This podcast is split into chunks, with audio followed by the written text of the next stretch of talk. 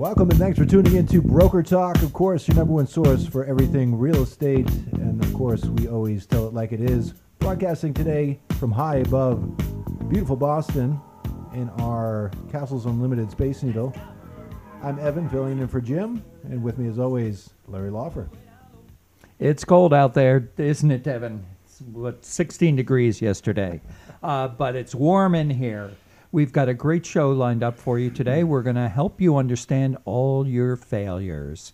Uh, Johnny Moe is in the house. He's a trainer, he's a coach, he's an entrepreneur, he's a realtor, he's everything.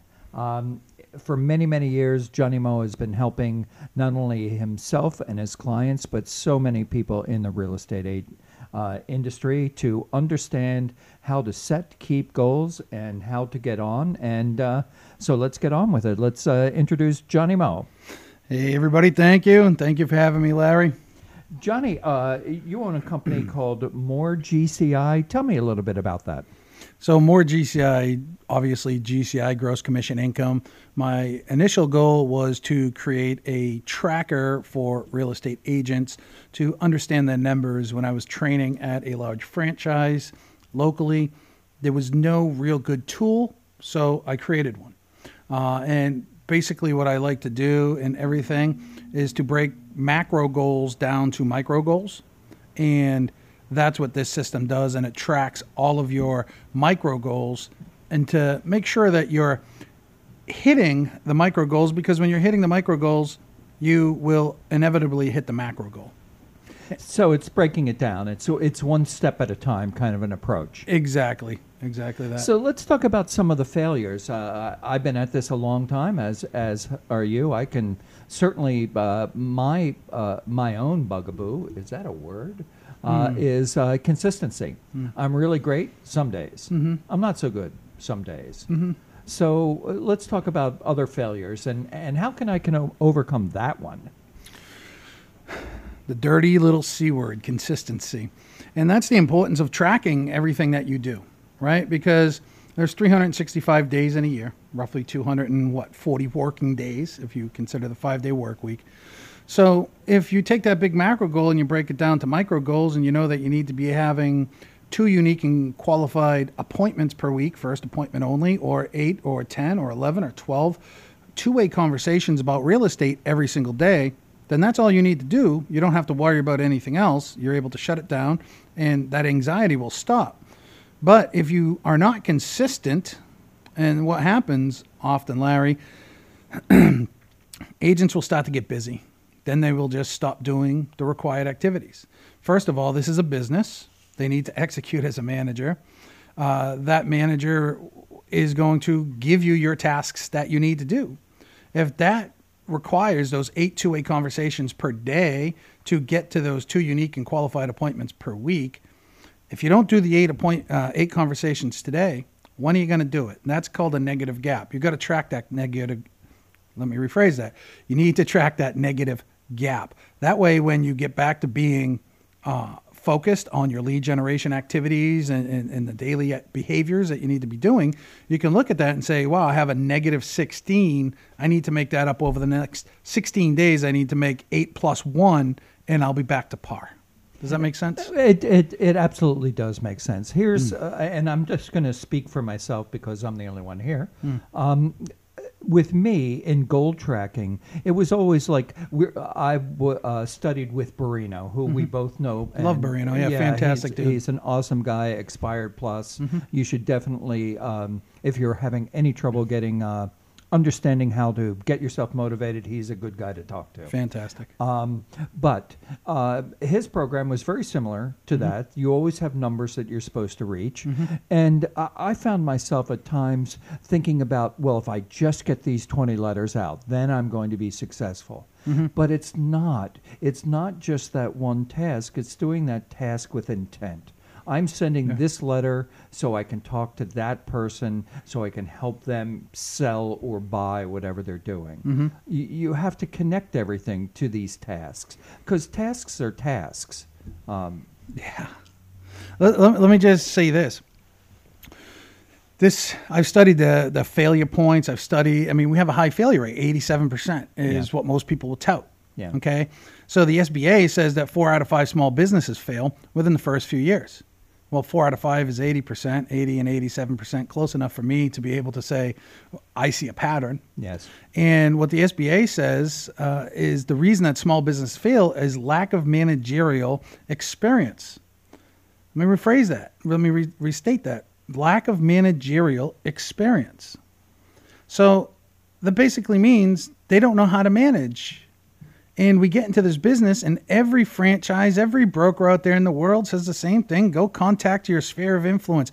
Go network. Go do this. Go put a Facebook ad out. Do this, do that. But nobody ever understands the unique question of why. Right. And we got to understand that why. Why are we saying to do these things? But we can't just do them blindly. It's like this most people coming into the industry have what I call a salaried mindset. They came from some form of job. And with that JOB, which stands for just over broke, you came in, you punched the clock, you did a predetermined set of tasks that your manager created for you. You punched out, you did that four more times, you got a paycheck at the end of the week. Let's say it's $857.13. You can spend every penny of that. All you have to do is come in next week, do the same thing five days in a row, and you get another check. It just is always there. Now, coming into this business, nobody's created those predetermined set of tasks. You have to set, create that predetermined set of tasks. And now you also get the luxury of doing those tasks and tracking those tasks to make sure that they're getting done. Well, that's the management part. Hmm. That's and people who are self-employed don't hmm. realize that they're the worker, they're the hmm. manager, they're the CEO. They have to do everything. Everything. And and they don't segment those those aspects in their in their daily work. Nope. And quite often they get lost or. Um, I, I, don't know who said it, but uh, someone said uh, majoring in minor activities. Mm-hmm. So you get caught in the transactional details. So I've got to, you know, I've got to go get my fire certificate. I've got to do this, Mm-hmm. and all of that activity is not really activity producing or marketing your business. I, I agree. You're being busy for the sake of being busy, but you need to be productive. So how is it that your clients uh, succeed? Uh, you have a, a program called UPAD. Uh, that's a principle of mine that is the core of my training. UPAD, UPAD, stands for Understand, Plan, Action, and Discipline. Now, I think the very first book anybody needs to read, getting into real estate or getting into business for yourself, is Michael Gerber's The E Myth. And Michael will break business down into three unique levels called the entrepreneur level, the technician level, and the uh, in the management level. Entrepreneur, manager, and technician. Most of us, uh, when we get into real estate, or let's face it like this if you're a plumber and you work for Tom, and then you decide you don't like the way Tom's doing business anymore, you're going to go open up your own business, and your name's Bill. You're probably going to be Bill's Plumbing. And you're just going to go create a job for yourself, self employed. Even Robert Kiyosaki talks about that, where you have the employee, the self employed, and one on one on the left hand side of the quadrant, and then on the right hand side of the quadrant, you have business owner and investor. So most people are operating as a self employed person, where they need to be thinking as a business owner. The power of UPAD is the management level understands and plans what you, the entrepreneur, is trying to accomplish. Let's say your goal is to make $250,000 a year gross commission income. To some people, they have never even handled that amount of money. So to try to understand that is a big mammoth task. But it's really broken down simply. If your average commission is $10,000, you need to sell 25 houses. Simple math, right? Yes. So now, okay, I understand 250,000. I here are all my numbers. Let me make a plan to do that. So 250,000, 10,000 commission breaks down to uh, 25 unique contact, I mean 25 transactions per year. If you take that by an average conversion rate, and if we go to the Millionaire Real Estate Agent, page 180 and 181, we can create a formula there, which is roughly about a 52% conversion rate on average across the board. This is why this is another matrix you need to track, because if you're at 60% and I'm at 40%, we're going to have different outputs. Now all of a sudden I need to do 46 unique and qualified appointments per week, 46 unique and qualified appointments per year, first appointment only. So that's less than one new appointment with a qualified buyer or seller per week. Now that's going to break down to how many conversations. On average, it breaks down to anywhere between eight and eleven. Yeah, I mean, uh, just following the numbers That's is, the key. Uh, what are some of the other failures? That, that, that- I mean, this is a huge topic, and I want to say one thing about coaches. Uh, we've had many of them on the show, and we're going to have many more. Uh, Each coach has a plan, and all of these plans are uh, not unique in the sense that they're they're unique of themselves because business is business. You can't get business unless you're talking to people, and but the way in which it's it's uh, communicated makes a difference. There's a Tom Ferry and there's a Barino. You know, these are two very very different kinds of people. Um, one of our guests was uh, uh, a coach for introverted agents. You know, you would think there isn't introverted agents, but there is, and she has a plan. Um, so your UPAD makes a lot of sense uh, to me, but connecting everything on a daily basis is there anything that you can say about that? How do we do that when we come in the office and oh somebody posted something on facebook and i've got to respond to that or some political thing goes on you know? Yeah. oh my god. So what I say is you got to identify your high yield and low yield. Ac- First of all, you got to identify your high yield and low yield activities, okay and put all that low yield activity to the side. Just forget about it. Right. Put dollar signs next to the stuff if you need to. And high yield activities to me is anything that really truly pays me. Um, hot leads, follow ups, appointments, closings, listings. I'm gonna put all my energy that I have, and when all those tasks are done, then I'll move on to the web stuff. Because if you take a look at all your low yield activities, there's a lot of this stuff that you can do while the houses of Beverly, uh, the Whi- Housewives of Beverly Hills is on, or or whatever TV that you watch. I don't watch. We don't have TV in my house, um, but you can do a lot of these activities in the evening or in downtimes, right? Because if we look at our day, there's 24 hours in a day. There's eight optimal hours. Those eight optimal hours, you need, be, need to be doing your high yield activities. You can be doing all that other low yield activity stuff early in the morning. You don't need to be posting on Facebook at two o'clock in the afternoon. If you're in a group or you have a page or anything, you can actually schedule that. Or if you have uh, a third party that's going to post for you, you can sched- you can schedule all that. That's leverage. Leverage wins, right? So if you can start to take a look at your high yield and low yield activities, do the low yield activities during low yield activity time, do only the high yield activity, uh, high yield activities during high yield activity time. That includes building relationships. Never eat alone, right? I did today because I'm traveling, but never eat alone when you're in your local area. Always bring somebody to lunch and have build that relationship. Not other agents. Could be a mortgage uh, partner. It could be a referral partner, po- somebody from your power circle it could be an agent you're recruiting could be an agent you're recruiting, mentoring, or something like that. But Yep. if Tom says, "Hey, you want to go grab a sandwich?" I probably don't want to go with Tom because I know that's going to lead to three martinis, right? that's an 80s thing yeah, but they had the cocaine back then too so you were buzzed for the afternoon yeah. hmm but then we have to time block. Most people don't time block, and here's the thing: all you really need to do is lead generate for uno hours per day, one hour. If you lead generate for just one hour a day, every day, consistently, you'll have enough business throughout the year. Well, uh, th- uh, that's another measurement. You know, one hour. Now, um, I, I adhere to that. You have to prospect every day. I have to do it in the morning. I don't, you know, I don't answer my phone. I just do what I'm supposed to do. Um, but it, it, it's interesting. It takes me longer than an hour to do it because uh, I'm really thinking about that person and I'm doing some research before I put them on the phone, uh, get them on the phone. intentional. You're you're you're intentional. So you can come into lead generation mindlessly, put the headphones on, and just hit dial and start dialing like a banshee. Or you can actually, and this is the same way I operate. My business is all built on referrals and networking and everything else like that. I want to spend a few minutes getting to know you. What drives you? What hot buttons do you have? What connections do we have? Because let me let me just tell you the importance of networking technology and networking and relationships they, they it can't be one or the other they're tied together so technology is great at maybe creating the initial contact or keeping you organized now it was probably 2004 i got an internet lead I I don't even think Zillow existed at this time. I No, it think didn't. Yeah, and Facebook didn't really exist at this time. Nope. I came out of the dot com world. I was a network engineer.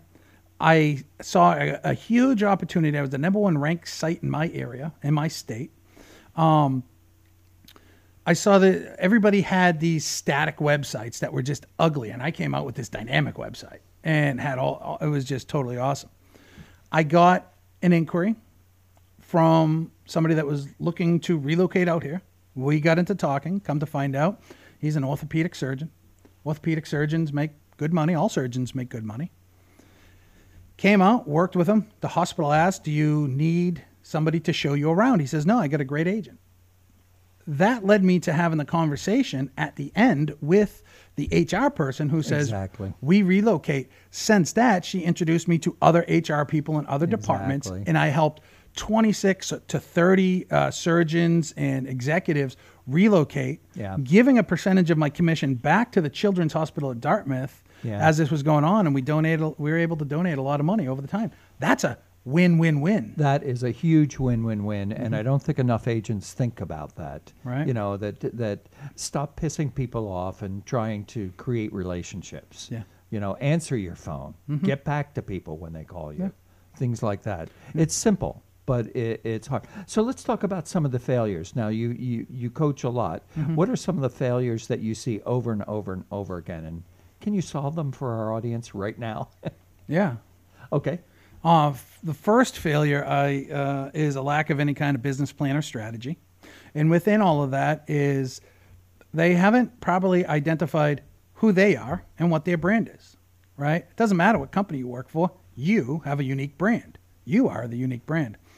And they haven't identified who their ideal client is. And this leads to I don't even know what the word is, but insanity. You're just trying to please everybody and running around. Some of the greatest things for me is, uh, yeah, I just don't, yeah, let me refer you to somebody because that's just not up my alley. Right. Right, And. I'm able to shut the phone off. So I think one of the biggest failures is they don't even know who they are or what their message is. There's 1.2 billion realtors out there. Why are you any different? Yeah. What sets you apart? Yeah. Exactly. What's your message? What's your what's your vision? What's your drive? What is your unique proposition that you're going to give to somebody? And by the way, your your unique selling proposition is not because you're with XYZ agency. Not at all. It has nothing to do with that. And so many people they get uh, there's the Kool-Aid drinkers and you know the other people that are bow down to, you know, or take a ride on the uh, on the balloon. Um, Yeah. All of them um, have nothing to do with what your personal brand is. You you are unique to the people that you talk to, and they're going to hire you based on their uh, uh, understanding of you. So if you are not building your brand in their mind, then you've uh, you've you're failing. 100%. You are failing to identify to the consumer who you are. Yeah. Take a look at Coca-Cola. Take a look at Nike. Man, they don't even need to say put any words on any of their advertising. You know Yeah. who they are and what they stand Yeah. for. Yeah. Right. The other biggest failure I see out there is um, financial. And according to the SBA, financial literacy and discipline are other top three or four reasons why small businesses fail. And you get that $10,000 commission check, but oh crap, you got to play catch up because you allow these bills to snowball because guess what? You didn't get in and get paid in two weeks. It might be three months, six months down the road before you get paid. And I find the higher priced areas, the longer it is Yeah. right? Because there's more people Yeah. there. So when you get into this business, you need some sort of operating capital. All businesses have it. I started a software company. I bootstrapped it. I had to put money into an account, so we had operating account until we tried to get some venture capitalism or whatever, and then we started to get some revenue and those types of things. But the money's got to come from somewhere. I know most of the CRM owners out there. They're great people. But if your credit card don't work, neither does your CRM. Okay, so you, Yeah, got, you yeah. got to have some funds, Buy it in advance, please. right? and putting it all on credit cards isn't a strategy unless No. you have a strategy. No. But once you start getting money coming in, it's like, all right, I'm saved. I've been liberated. Yeah. But the truth is, you haven't been Right. because they're going to get that. And I know you've seen it. Here comes that agent's got the new BMW or the new Mercedes, got new $300, $400 suits. I mean, you see me. I don't. I don't wear suits anymore. I, I donated. I'm just them all. glad you wore pants. Me too. um, 16 degrees out. I'm wearing pants. Um, but they get the money and then they mishandle it. And that's the same thing with sports, ath- you know, professional athletes. They don't have money now. All of a sudden, they got millions. You're right. Right. So I came up with this thing. Somebody taught me this years ago. I mean, I'm talking maybe 2004. When you get that commission check, your broker, I don't care who you work for, your broker is nice. They've already taken their cut. And you get the check. So we're going to use 10,000 again because it's easy math. 25% of that is your business partners, and you got to put that to the side. The IRS, you got to pay taxes because if you don't, then you're going to get failure to pay penalties. You're going to have to be paying 21.9% interest or have to come up with this large sum of money. But if you took 2500 right off the get-go in Massachusetts where we are, there's another what, 6% Yeah. state tax. So you might want to be thinking 30%. In California, I think the income tax is 104%. But you got to take that and you got to account for that. 104%. Yeah. Yeah, I heard that. And um, you you got to put that into a separate account or pay them right away. You got to put retain twenty percent into your business account because again, you need that operating capital ongoing. If you want to do a marketing campaign and you have no money, you can't do it. And then you want to put some money away for a rainy day because we don't get paid normal. So if we can have 15% put away into a savings account, I like to always have three months liquid available. And when what happens is once I get three months liquid available, then all the money that I start to make goes into mutual funds and into other cryptocurrency if I want. Because if I lose it, it doesn't hurt that bad and then 40% retains into my personal account. And even Grant Cardone says, I buy whatever I want as long as it's in my 40%. Sure. And I believe the same thing. I'll buy whatever. If I need, if I want to buy a boat, I need to increase my 40%, means I need to increase my sales. It all scales together. But if you don't account for taxes, business, savings, uh, you know, rainy day in your personal accounts, then who will? That's it, exactly, exactly. Let's uh, let's jump back for a moment to the brand. Um, uh, how do uh, so many agents don't know who they are or what they are? Um, I was taught many years ago uh, the way to get to the brand, and I'd like your response on this.